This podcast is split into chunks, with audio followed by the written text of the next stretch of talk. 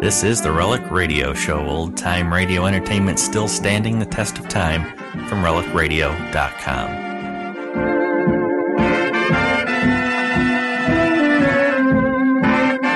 Welcome back to the Relic Radio Show. Two stories every Tuesday, brought to you by RelicRadio.com. Our first story this week is from Have Gun Will Travel.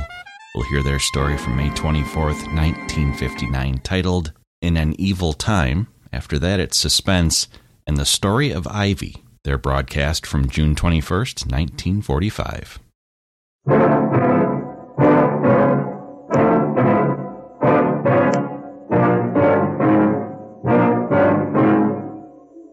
As birds are caught in a snare, so are the sons of man snared in an evil time.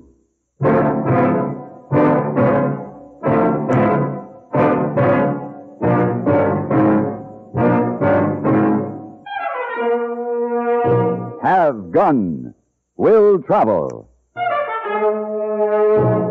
Starring Mr. John Dehner as Paladin. San Francisco, 1875. The Carlton Hotel, headquarters of the man called Paladin.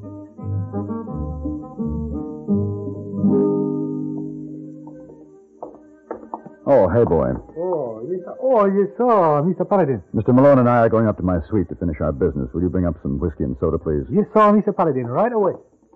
This way, Mr. Malone. $50,000. Quite a haul. I told you that off the record, Paladin. I haven't let the amount of our loss be known. It not only close the bank, it would ruin the town. I'd like to help you, Malone, but you don't give me much to go on. Here we are. Come right in. Thank you. Sit down. Oh, it was a cleverly planned robbery, all right. Five men, you say? Yeah, but when the deputies caught up with them just outside of town, there were only four. In the gunfight that followed, two were killed and two got away. And the fifth? He must have been the ringleader. We figure he ran out on his men with the money. Any idea who it was? I have every reason to believe it was Pappy French. Pappy French. You've heard of him? Yeah.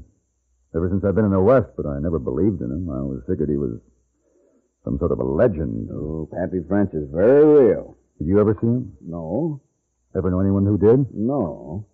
And you want me to find him? I want you to find my bank's $50,000. Come in. You whiskey or soda? Oh, thank you. Hey, boy, I'm leaving in the morning. Oh, where you go this time, Mr. Paladin? I'm going to track down $50,000 and a legend.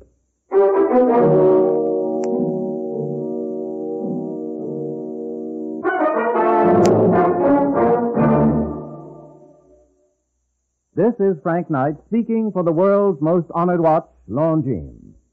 In the conquest of the Old West, men won fame through feats of bravery and daring. Today, things are different, but fame can still be won. It's wonderful to win a Nobel Prize in Science, a Pulitzer Award in Literature, an Olympic gold medal in sports. In the field of time, did you know that Longines watches have won more great public honors than any other watch in the world? This is true. The highest authorities have ranked Longines watches as the finest achievement in the science and art of watchmaking. Yet, for a surprisingly modest cost, you may own or proudly give a Longines, the world's most honored watch, the world's most honored gift, styled with distinction, cased in precious metal, promising a lifetime of faultless timekeeping. Visit your authorized Longines Wittnauer jeweler. He will be honored to serve you.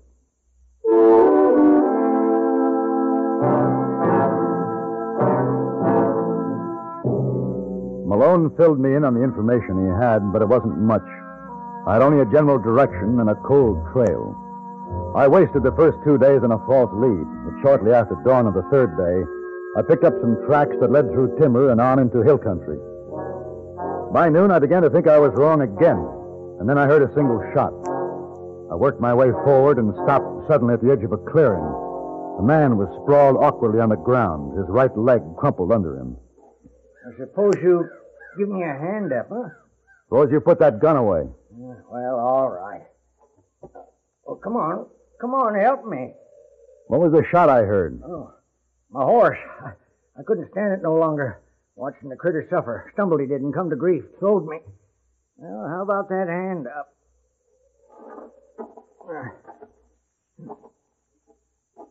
I'm afraid you came to grief, too.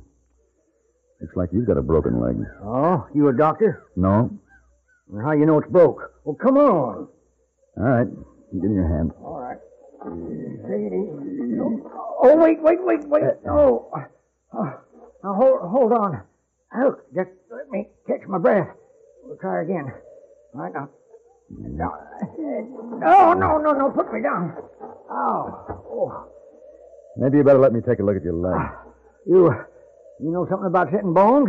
Enough to get you to a doctor. No, I don't want a doctor. But if you know how, go ahead. You, you fix it. Well, I'll have to find something to use for splints. It'll hurt. Oh, ain't nobody man enough to do a thing old Pappy can't take. And you're Pappy French. Yeah, maybe I am, maybe I ain't. Yeah, what's it to you? Let's get you fixed up first. We can talk later.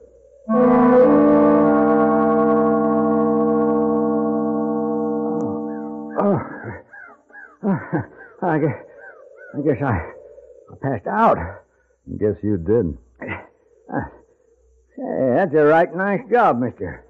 Good as any doctor could do. I reckon it'll get me where I want to go. Where's that? Well, I didn't ask you your business, did I? Well, I don't think you'll get very far on that leg. Oh, I don't aim to be walking. I aim to borrow your horse. Hope you got no objections, because if you do, I... Well, I... This what you're looking for? now, how'd you get my gun? Huh? How'd you get it? I only agreed to fix your leg. Nothing more. Say, mister, you're pretty slick. yes, sir, I like you. Hey, listen here. You help me to get where I'm going, and I'll cut you in. You cut me in on what? A satchel with $50,000 in it. What would you say if I cut you in for, uh, oh, maybe 10% of that? It depend on whose money it was. It'd be your money after I give it to you. What do you want to ask me any fool questions for? I'd like to know what the prospects are before I drop my present job. Oh, what job's that? To recover some money robbed from a bank in Merced last week. Oh. Oh, that's so. $50,000 to be exact. Well, now, ain't that a remarkable coincidence? You gonna lead me to it? Hmm, I reckon I ain't got much choice. Have I? No. Not much. Come to think on it, you ain't too good off yourself.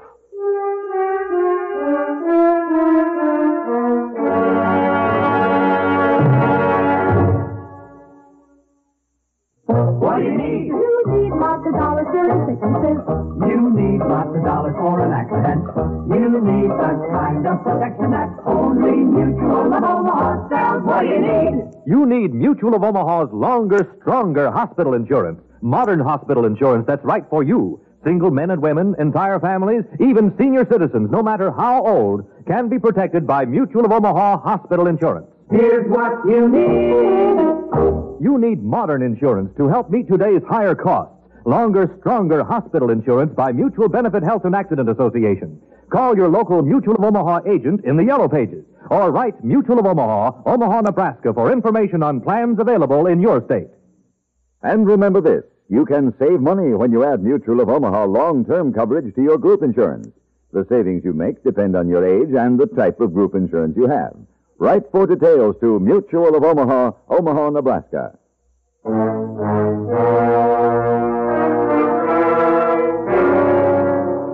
Way Pappy pointed out led into rough mountain country. The going was slow and difficult. I walked, leading the horse, while the old man hung in the saddle, gritting his teeth against the pain. Paladin, Yeah, uh, there might be a notion to stop and rest a bit. there's not much cover here, in case anyone's looking for you. Oh, who'd be looking for me?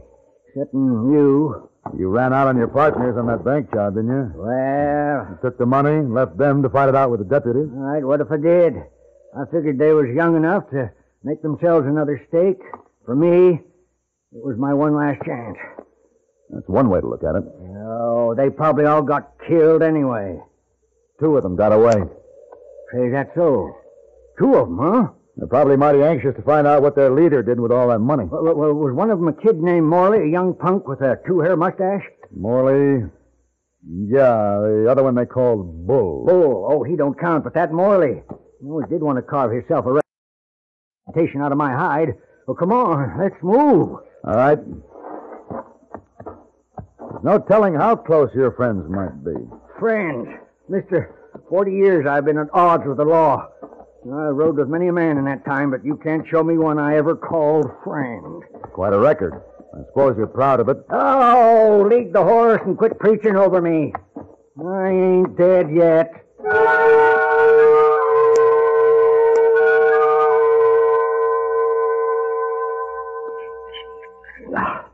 Cold grub. Mm. No, we can't take a chance on a fire. Unless you'd like to have Morley in to dine with us. Paladin, uh, what if I offer you half the money? That money's going back to the bank. Now, supposing uh, I change my mind about showing you where the money's hid. You could do that? Well, all right, that's just what I'm going to do. Take me in, Have them lock me up. I don't care. You mean it? Yes, sir. The man who hired you ain't ever going to see his money again. You finished with that plate? Yeah, yeah, here, here. Well, well, what you doing? Getting my gear together. Well, well, well, where you going? Well, I'm not making any money sitting here looking at you. Might as well go back to town and get a good night's sleep in a hotel bed. What about me? I'll send some people for you in the morning. What you? I'll tell them to bring both a stretcher and a shovel, depending on who finds you first, they or Morley. Uh, Paladin. I- You like me to make a fire before I go? No, I think It's pretty cold up here at night. I don't want no fire. Suit yourself.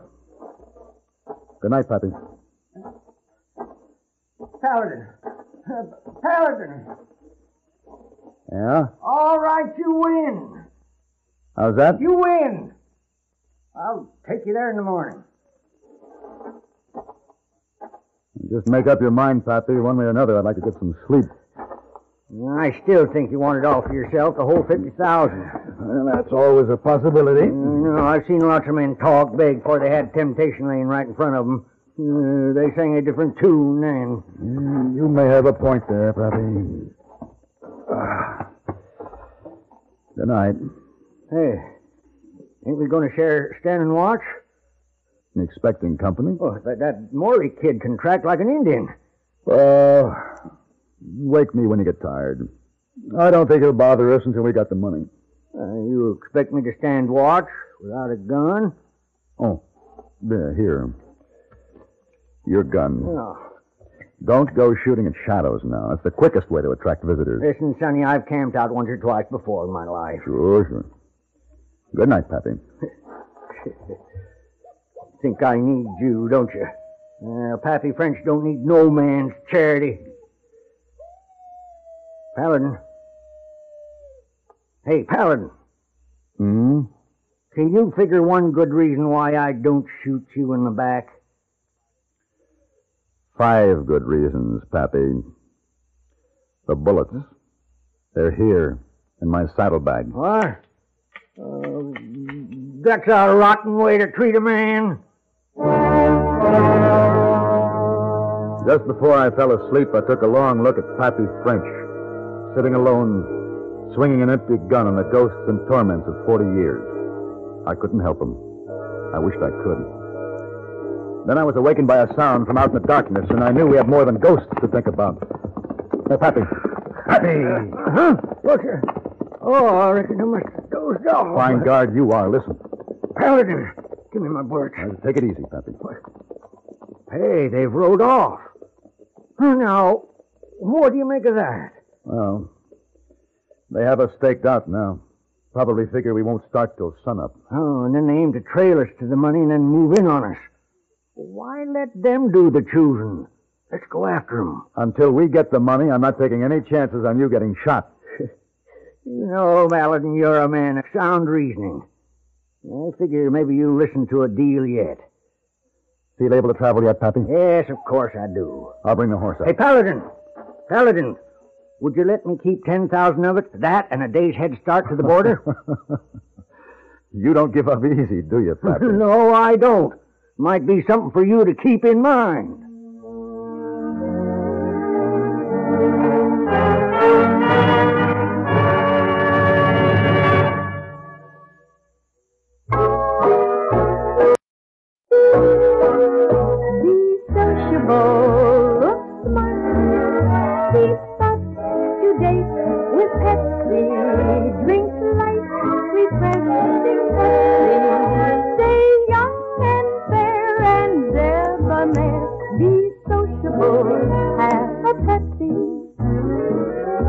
Friends drop in, let your hospitality show you're sociable in the modern manner.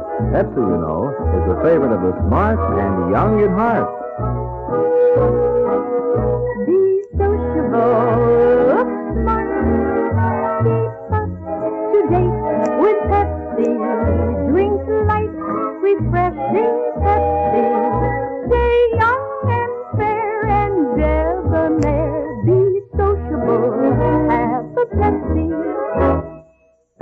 Tried a Pepsi lately?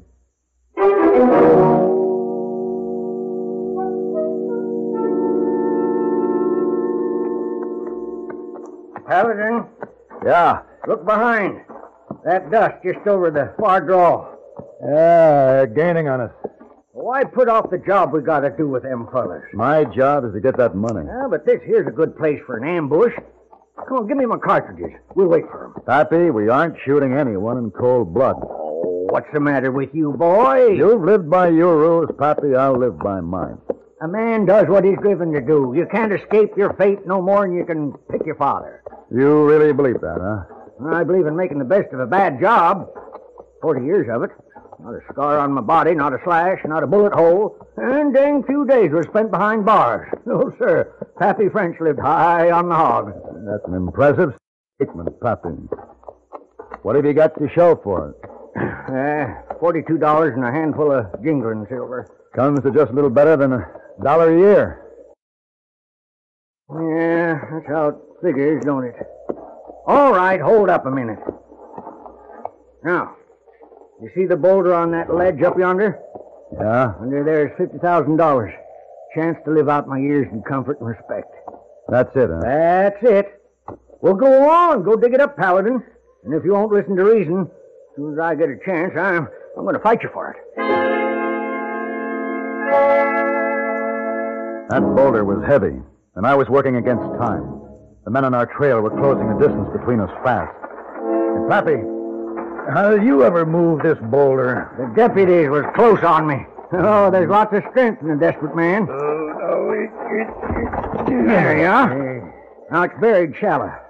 Now once more, Paladin, will you make a deal? Oh, You going to oh. take me in? it's all I can do. For your sake, Pappy. I'll never make it alone. Yeah. There, here it is. The satchel. All right, open it. There. Oh, that's pretty, ain't it?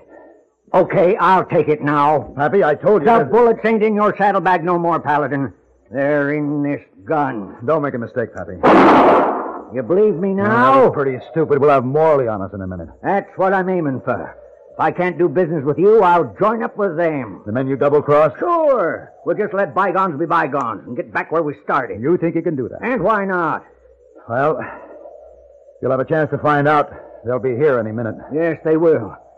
In the meantime, I might as lief have your gun. After he took my gun, Pappy dragged himself to the rim of the ledge. And slowly, painfully, leaning against a rock, pulled himself erect. For a moment, I had a glimpse of the man he once must have been as he faced Morley and Bull. They circled to a stop below him. Howdy, boys. Come on up. It's payday. Share and share alike. Why, you lying, double-crossing old fool, that's too good for you. Pappy?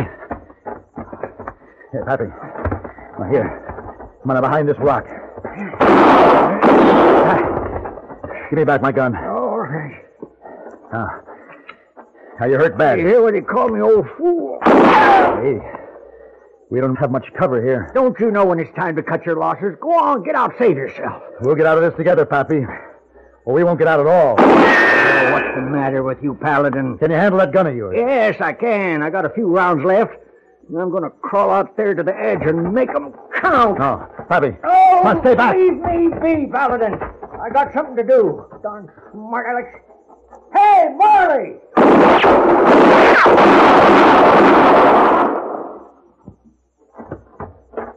Pappy.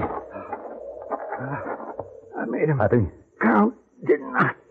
Oh, Yes, you did. Here, let me help. no, it's no use, Paladin. Leave me be. That dirty-nosed kid made his count, too. Oh, oh, don't matter. I reckon I'm getting old for this game. It's time to rest. Man ought to know when it's time for him to quit. Ain't, ain't that right, friend? Yeah. Yeah, I guess that's right. Friend.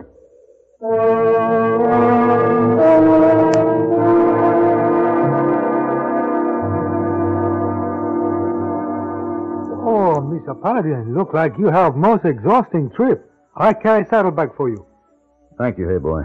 You'll find a uh, fifty thousand dollar. Yes? Oh, you bring back? Yes, the $50,000 is in the bank where it belongs. You'll find a legend. No. No legend.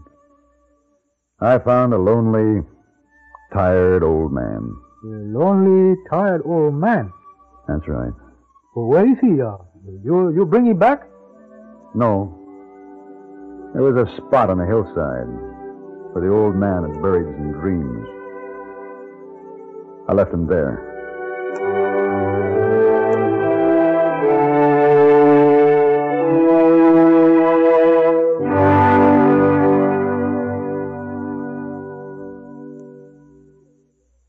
CBS Radio and its affiliated stations from coast to coast welcome seven new stations to the electronic fold. Beginning today, these stations will bring extra listening dimension to millions of Midwestern homes through the news of CBS News and programming of CBS Radio. Adding the laughter from Amos and Andy, Mitch Miller's sparkling Sunday sideshow of stars, the surprises of House Party, America's winning seven daytime dramas heard every weekday, and the entire week-long schedule only a network like CBS Radio can provide. A hearty welcome from the CBS Radio Network to station WKMH in Detroit, station WKMF in Flint, station WKHM in Jackson, station WHLS in Port Huron, station WLEW in Bad Axe, station WSGW in Saginaw, all in Michigan, and station WTOD in Toledo, Ohio. CBS Radio deems itself privileged to add its broadcast product to the outstanding local schedules of each of these stations. Dial in style with the new Midwestern affiliates of CBS Radio.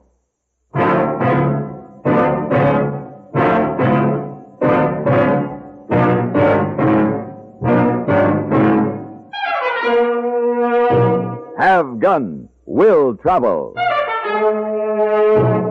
Created by Herb Meadow and Sam Rolfe, is produced and directed by Norman Macdonnell and stars John Dehner as Paladin, with Ben Wright as Hayboy. Tonight's story was written by Simon Wincelberg and adapted for radio by Ann Dowd. Featured in the cast were Joseph Kearns as Pappy French and Harry Bartell as Mr. Malone. This is Hugh Douglas speaking.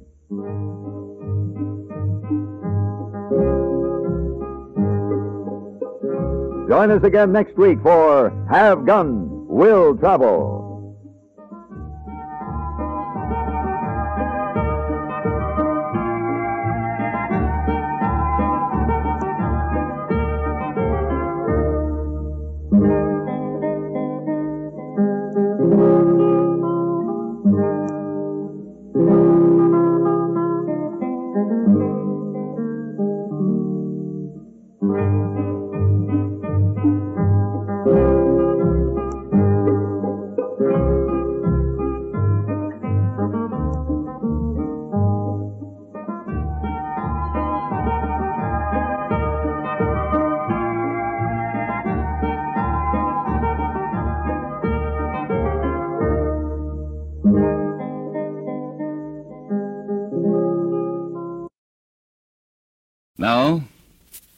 Roma Wine Company of Fresno, California presents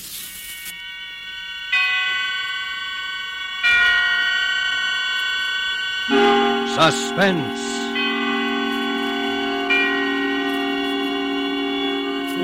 Tonight, Roma Wines bring you the story of Ivy by that high priestess of the art of suspense, Mary Belloc Lowndes, and starring the young actress whose performance you admired in the picture An American Romance, Miss Ann Richards. Suspense is presented for your enjoyment by Roma Wines. That's R O M A, Roma Wines. Those excellent California wines that can add so much pleasantness to the way you live, to your happiness in entertaining guests, to your enjoyment of everyday meals. Yes, right now a glassful would be very pleasant. As Roma Wines bring you a remarkable tale of suspense. And with the story of Ivy and with the performance of Ann Richards as its extraordinary heroine, Roma Wines hope indeed to keep you in suspense.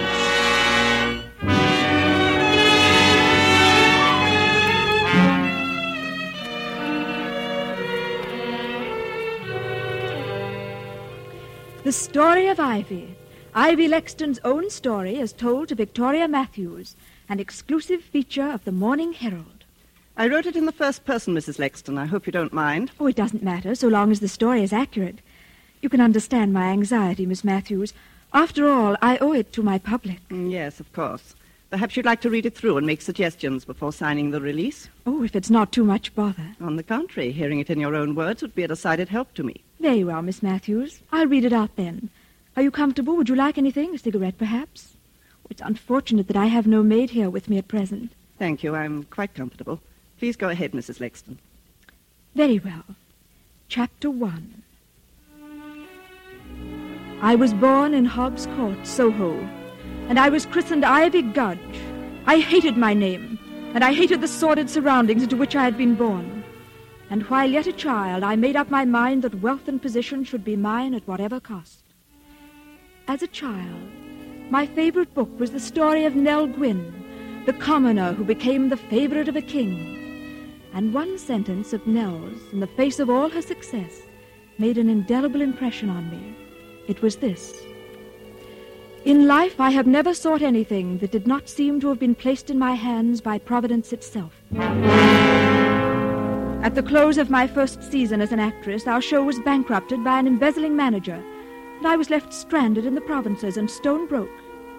Many great gentlemen had shown me attentions and showered me with presents, but I sought assistance from none of them. And it was Jarvis Lexton, a young man whom I'd scarcely noticed, who came to me in my hour of need. Ivy, I know there are hundreds of men who adore you. Men with titles, wealth, social position, much more than I can offer. But there's not one who loves you more than I do. Will you marry me, Ivy? And I said yes, because it was offered. We were frightfully happy that first year of our marriage, and Jarvis was so generous, humoring all my little whims, spending much more money on me than he could afford. It always gave him a thrill of boyish pleasure to see my portraits in the newspapers and magazines, with captions such as The Beautiful Mrs. Ivy Lexton, wearing Vionette's latest creation, or Mrs. Jarvis Lexton at Ascot, with Lady Hampton and Lord Rushworth. He kept a scrapbook of them, and really seemed quite pleased about everything, until one day. I say, Ivy, don't you think you're being seen and photographed a bit too much with this fellow Rushworth? Oh, but darling, I thought you liked having me hobnob with the peers of the realm. What about this other chap, Roderick Gresham? You know, it does seem a bit thick for me to work my head off 12 hours a day, figuring out ways to finance your clothes and jewels so you can be photographed with other men. It's got to stop in any case, Ivy.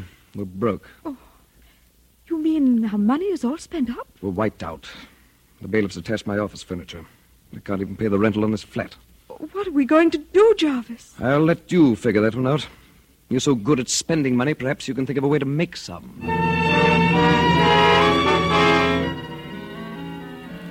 So you see, Jarvis really made the suggestion to me himself. I don't know what we'd have done during the next few months if it hadn't been for the generosity of Roger Gresham and Lord Rushworth. Roger was only a young doctor starting out in practice and couldn't help a great deal, of course, though he was even fonder of me than Miles Rushworth, now that I look back on it. It was in July that things took such a distressing turn. I'd been out to dinner with Roger Gresham, and I asked him up to the flat afterwards to say hello to Jarvis and cheer him up. poor Jarvis hadn't been feeling well lately. Well, Ivy, this is a fine hour to come home to your loving husband. Where have you been? Out, darling. Aren't you going to say hello to Roger? I suppose I should thank him for keeping my wife amused. I say, old fellow. Roger has just been telling me the most fascinating things. He was called as an expert, you know, for the Crown and the Bronson case. I asked him to come up and tell you about it, darling, since you're such a detective fan. Well, that's nice of you, Roger. Do tell me all about the Bronson case. Well, uh, there was nothing so interesting about the murder itself. It was just a simple case of arsenic poisoning. You don't say. As, as a medical man, what interested me uh, about it was what a doctor ought to do in a case where he suspects a patient's being secretly poisoned. What would you do, Roger? Well, I, uh, it's hard to say. If if you called in the police and your suspicions turned out to be unfounded, but it would just about finish your career. I, I suppose that's why so many poisoners get away with it. well, I, I guess I'd better be getting along. Drop in again sometime, Roger. And bring your own arsenic. Jarvis! Well, well cheerio. Ivy, see you later. Really, Jarvis, I've never been so humiliated. You know I don't like him. Why do you persist in bringing him here? Why, darling, I do believe you're jealous. Well, why shouldn't I be? I like it when you're jealous. It's like old times, isn't it? Do you deny that he's in love with you? And that you've encouraged him? Him and I don't know how many others? Oh, now, darling, don't be like that. There's only one other. You admit it. Well, darling, we may as well be realistic. We're still stony broke, and you don't seem to have any prospects. What are you driving at? Well, Miles got back in town today, and Who's I'm seeing Miles? him tomorrow night. Lord Rushworth, darling. No, that titled idiot. That titled idiot has been paying the rent on this flat for the past six months, if you want to know the truth. Why, you little... Well, now, darling, can I help it if Miles Rushworth is awfully, awfully fond of me? And if it helps us, what's the difference? Go on. I'm listening. Darling, look. I'm just a burden to you at this stage, aren't I? So you want me to give you a divorce, is that it? Needn't make any difference between us, darling. As soon as I'm Lady Rushworth, I'll settle a nice allowance on you. Are you serious? Of course I'm serious, darling. Well, I don't play your rotten, filthy game. Jarvis! You married me for richer or poorer, and you're going to stick to your bargain. And if you try to divorce me, I'll make such a scandal your precious Lord Rushworth will wish he'd never met you. In fact, I've a notion to do it anyway. Oh, Jarvis, you wouldn't. That would spoil everything. You're frightened, aren't you? Well, I'll give you your choice. Either you give up your boyfriends and keep me, or you'll lose all three of us. Which will it be? Well. Well, all right, Jarvis. I'll tell Roger and Miles both. I can't see them again ever. Why didn't you just ask me to kill myself? I might have obliged if you'd been more honest. Jarvis, you mustn't say such things. You're poison to me. I ought to let you go. But I won't. And if it's any satisfaction to you, I'd be better off dead than with things the way they are. Oh.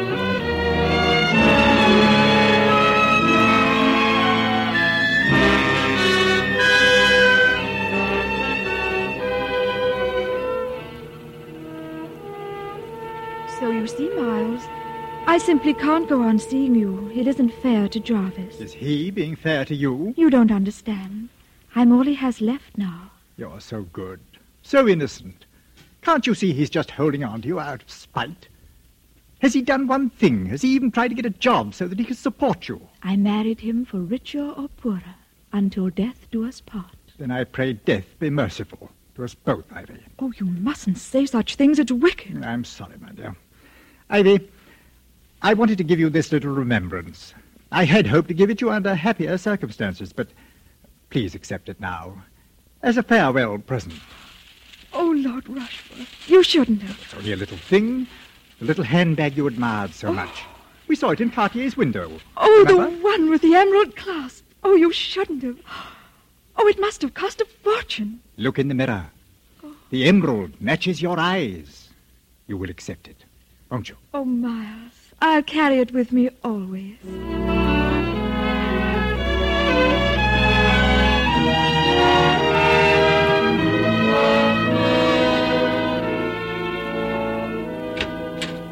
Ivy, darling, come in, come in. Oh, I was just in the neighborhood, Roger, and I thought that Yeah, I... yeah, let me take your things.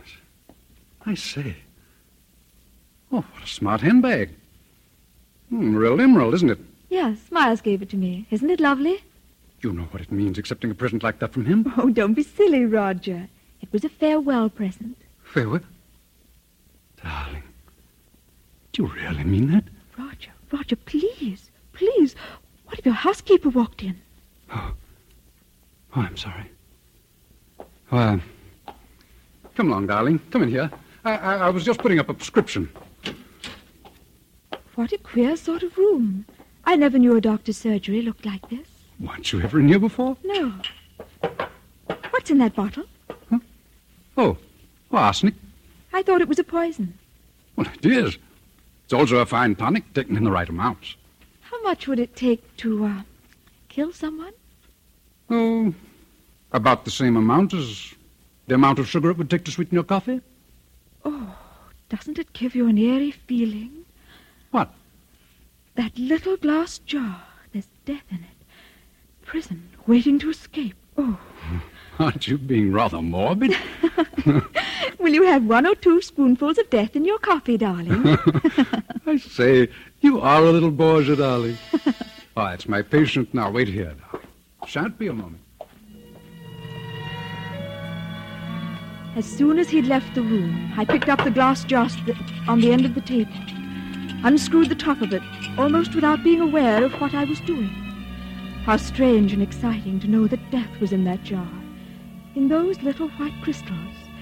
Then, as if some power outside myself had suddenly taken possession of me, I pressed the catch of that lovely jeweled handbag and commenced spooning out the white crystals. One, two, three. Sorry to be so long, darling. I had to listen to a recital of the Colonel's symptoms. Oh, oh, oh that's all right. I, I, was just fixing my makeup. I, I can't seem to find my lipstick. I say, old girl, you're looking rather pale. Perhaps I'd better prescribe a tonic for you. Oh, no. I'm just a little tired, that's all. Hello. What is it, Roger? Oh, nothing. I, I could have sworn I put the cap back on this bottle. Oh, well.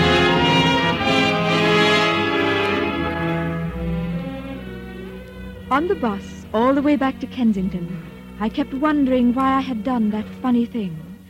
It seemed as if everyone was staring at me and at the little handbag with the emerald, emerald clasp.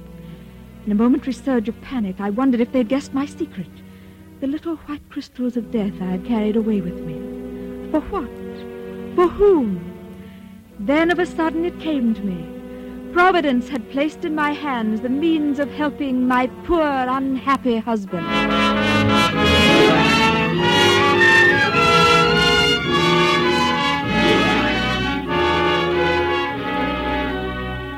Suspense, Roma Wines are bringing you as star Miss Ann Richards, whom you have heard in the first act of The Story of Ivy by Mrs. Belloc Lowndes, which is Roma Wines' presentation tonight of Suspense.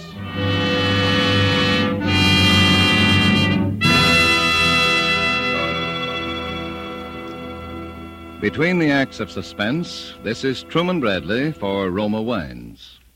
Gracious hostess, Elsa Maxwell makes this timely suggestion. During the warm weather, I'd suggest you try America's smartest, coolest drink refreshing Roma wine and soda. So simple, and yet so charming.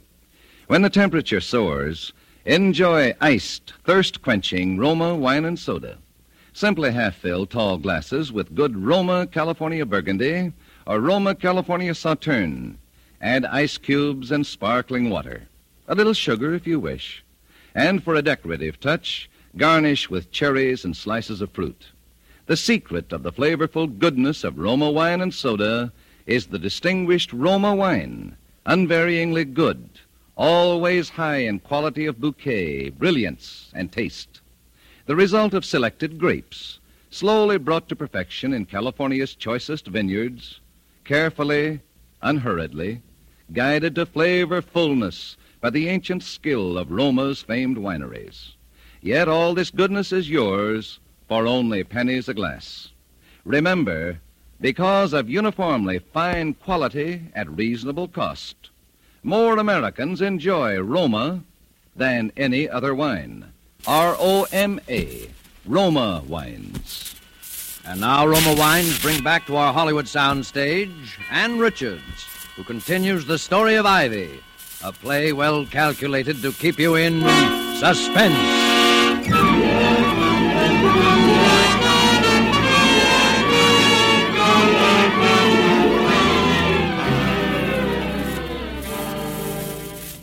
My husband's illness lasted only a little more than a week, but to me it seemed an intolerably long time. Thanks to the generosity of Lord Rushworth, I was able to have a nurse in to look after him. But I couldn't help wishing there was something more I could do for him. I'd used up nearly all of the poison I'd carried away that night from Roger's dispensary. But instead of the merciful death I had hoped it would bring, it seemed only to cause poor Jarvis to suffer more pain.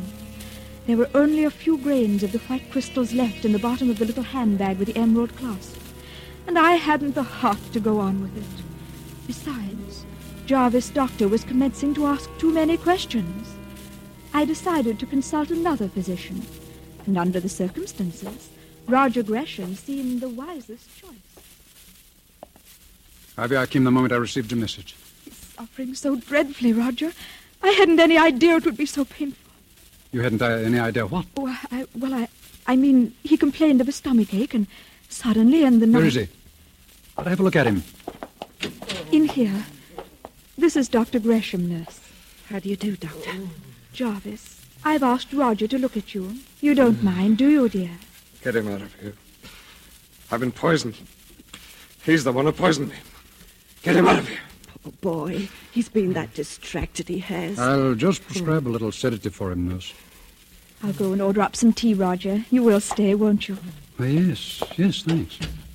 Oh, Mrs. Lexton, I was just looking for you. Dr. Berwick is waiting in the drawing room with another gentleman, Mum. I'll see what they want. Order up some tea, will you, dear? Well, uh, there you are, Mrs. Lexton. Uh, this is Inspector Orpington. Inspector? Of Scotland Yard, ma'am. Oh. Uh, Dr. Berwick tells me he has reason to suspect that your husband is suffering from arsenic poisoning, uh, Miss Lexton. Well, I don't understand. Your husband keeps speaking of someone named uh, Roger Gresham. Uh, is that the name, Dr. Berwick? Uh, yes, yes. Why, that's Dr. Gresham. He's in there now with my Hmm? husband. Good Lord. Uh, come along, Inspector. Uh, you'd better wait here, Mrs. Lexton. Never until that moment had I realized how foolish my actions had been. Surely now they would suspect poor Roger. If there had only been someone to confide in. I felt so alone. I'll have your license for this, Gresham. Do you hear me? Well, look here, Berwick. Mrs. Lexton never told me there was another doctor on the case. Oh, is that true, Mrs. Lexton? Why, yes, Dr. Gresham is an old friend of mine, and I saw no harm in his looking in. Well, nevertheless, I shan't sign the death certificate, not till there's a post-mortem. Death certificate? I'm sorry, Mrs. Lexton. It's our painful duty to inform you that your husband has just passed away. Oh, poor Jarvis.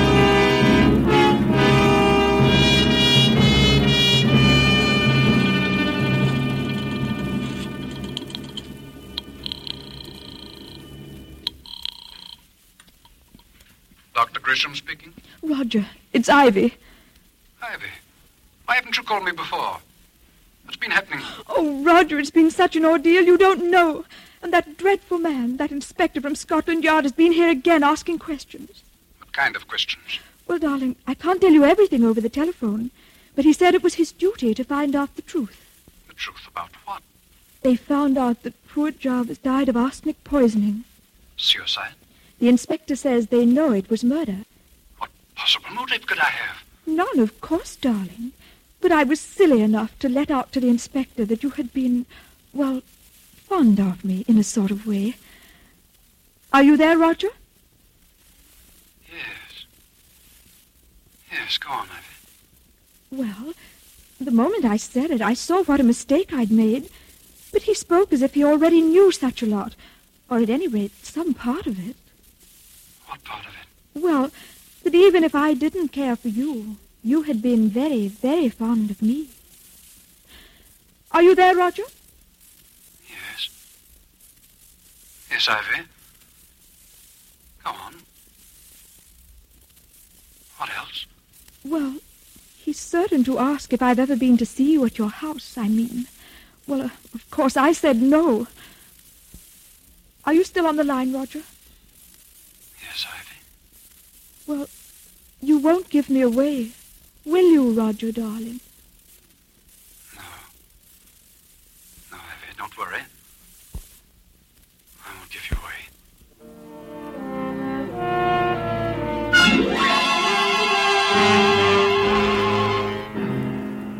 Roger Gresham, the jury, after a careful and patient hearing, have found you guilty of the wilful murder of Jarvis Lexton the sentence of the court upon you is that you be taken from here to a lawful place of execution, and that you be there hanged by the neck until you be dead.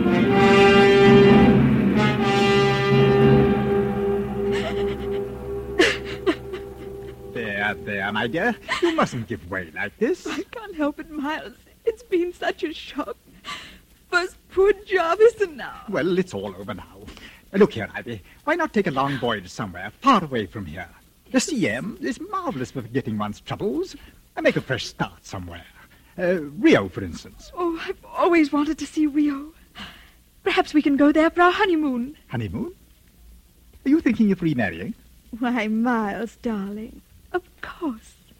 Don't you remember what you said? If I were only free. Well, I'm free now. Ivy, I, I, I don't quite know what to say. I'm, very fond of you, of course, and I'll gladly lend you any financial assistance, but as for marriage, particularly under the circumstances, you, you must know there's been a great deal of talk about you and Gresham. Oh, surely you don't believe those stories. There's never been anyone but you, Miles. If I'd met you before I met Jarvis. We could never have been in any case, Ivy. Surely you realize that? I'm not good enough to be Lady Rushworth. Is that what you're trying to say? Uh, too good, if you like. Uh, It's not my choice in any case. Uh, I was born with this name, and I, I have certain responsibilities. You, you stuffy snob! Well, I, I wish I could make you understand. There's my mother, for instance. She's an invalid, heart, you know. And if I were to marry, well, you, I, I believe the shock would kill her. But the things you said, the present you gave me, what was I to think? Well, I'm sorry if you thought I was leading you on. The night that I gave you the bag. The emerald bag. You were saving it for the kiss-off, was that it? Well, that's rather a crude way of putting it. It matches the color of your eyes, you said. And I said I'll carry it with me always. Funny, isn't it? Oh, Ivy, please, the servants. Don't you, Ivy, please me. I want them to hear. Perhaps the whole world will hear one day that Ivy Lexton poisoned her husband for Lord Rushworth. Ivy, what are you saying? Two lives weren't too much for Ivy to sacrifice, and the risk of her own life meant nothing. She wasn't good enough for the You- Lord. You, dear, sweet little Ivy Lexton. Why, I can't believe it. Well, let me tell you something you can believe. I never loved you. I loved your money and the title. I wanted to be a lady. Oh, what a joke. Well, I'm not sorry. I've always hated your kind deep down inside of me. Cowards. Cowards, all of you. Anything to save face, anything. Roger Gresham going to the gallows because he's too much of a gentleman to tell the truth. That I was in his flat the night Jarvis was poisoned. You let an innocent man be hanged? If he'd loved me as he pretended to, he would have killed Jarvis. If he'd been a man instead of a gentleman. If any of your kind were real men. Well, I've had enough of it. Take your foul present. Pretty little thing, isn't it? A little handbag, and so expensive, too. The emerald matches my eyes, does it? Get out of here and take it with you. No, thank you. I'm not in the market for emeralds this season, my lord. They cost too dear.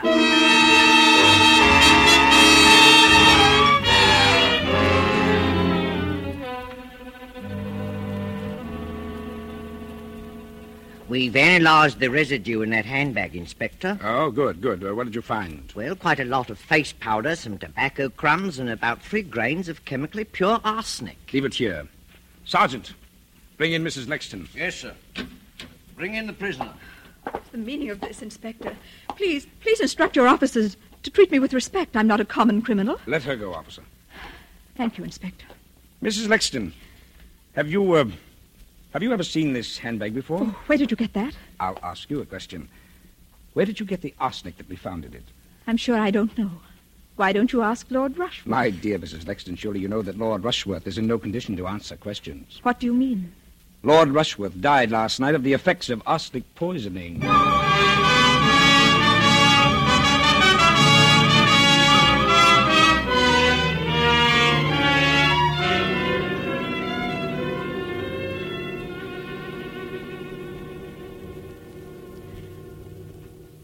And so my story draws to a close. It's a comfort to me as I sit here in the condemned cell to know that so many loyal friends still believe in my innocence, in spite of all the ungentlemanly things the Crown Prosecutor said about me during my trial. I was especially gratified at the tribute paid to the costumes I wore in the witness box. One admirer has written to compliment me on my delivery and the poise I exhibited under cross-examination. I'm told that my remarks were clearly audible in the very back row of the spectator seats, in spite of the overcrowding. And on the final day of testimony, I received that greatest of all the tributes an actress can command. My audience was moved to tears. And so, in spite of all the misfortunes that have befallen me and my loved ones, I have at last realized my life's ambition. The end. Well, Mrs. Lexton, does it meet with your approval? Well, I think you might point out that I killed Lord Rushworth, too. Of course, between you, you and me, my dear, I didn't. It must have been suicide. But you know, it makes a better story. And uh, please print the photograph that was taken of me outside St. Paul's after my husband's funeral. That was the smartest frock I ever owned. I think that can be arranged, Mrs. Lexton. And uh, how much did you say your paper's going to pay for my story? Two hundred pounds. We thought that was quite generous. Well, it's not much, but it'll come in handy. They're hanging me next week, you know, and I haven't a thing to wear.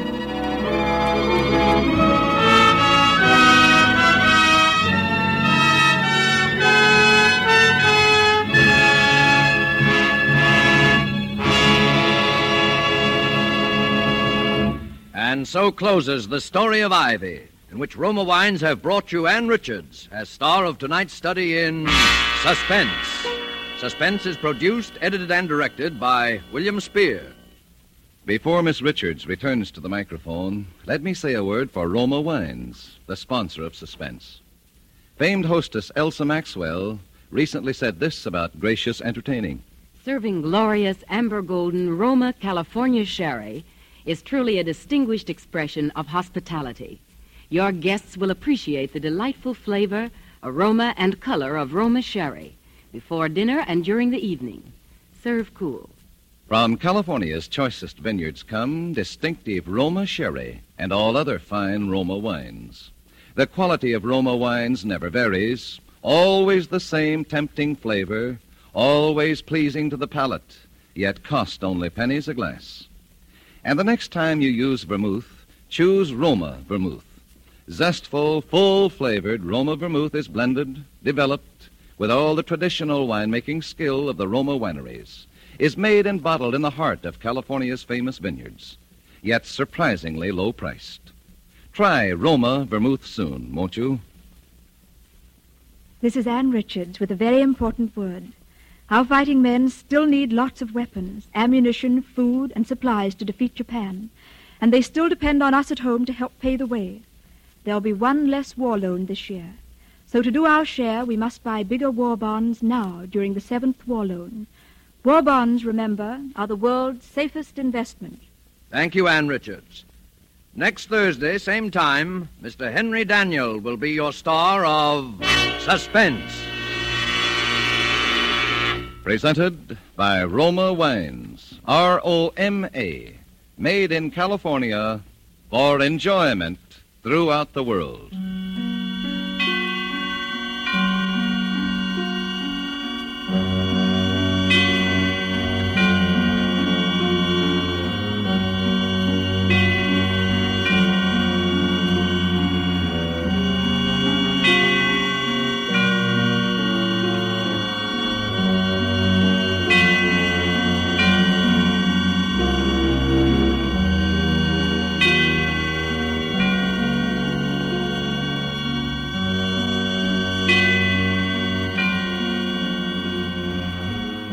Is CBS, the Columbia Broadcasting System.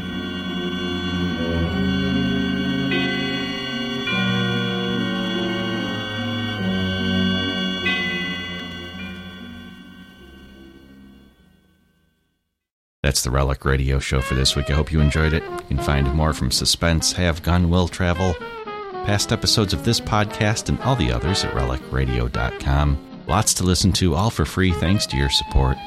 If you'd like to help out, visit donate.relicradio.com or click on one of the links on the website. You make it all happen. Thanks to those who have helped out. Thanks for joining me today. I'll be back Wednesday with another hour of Case Closed and next Tuesday with another episode of the Relic Radio Show.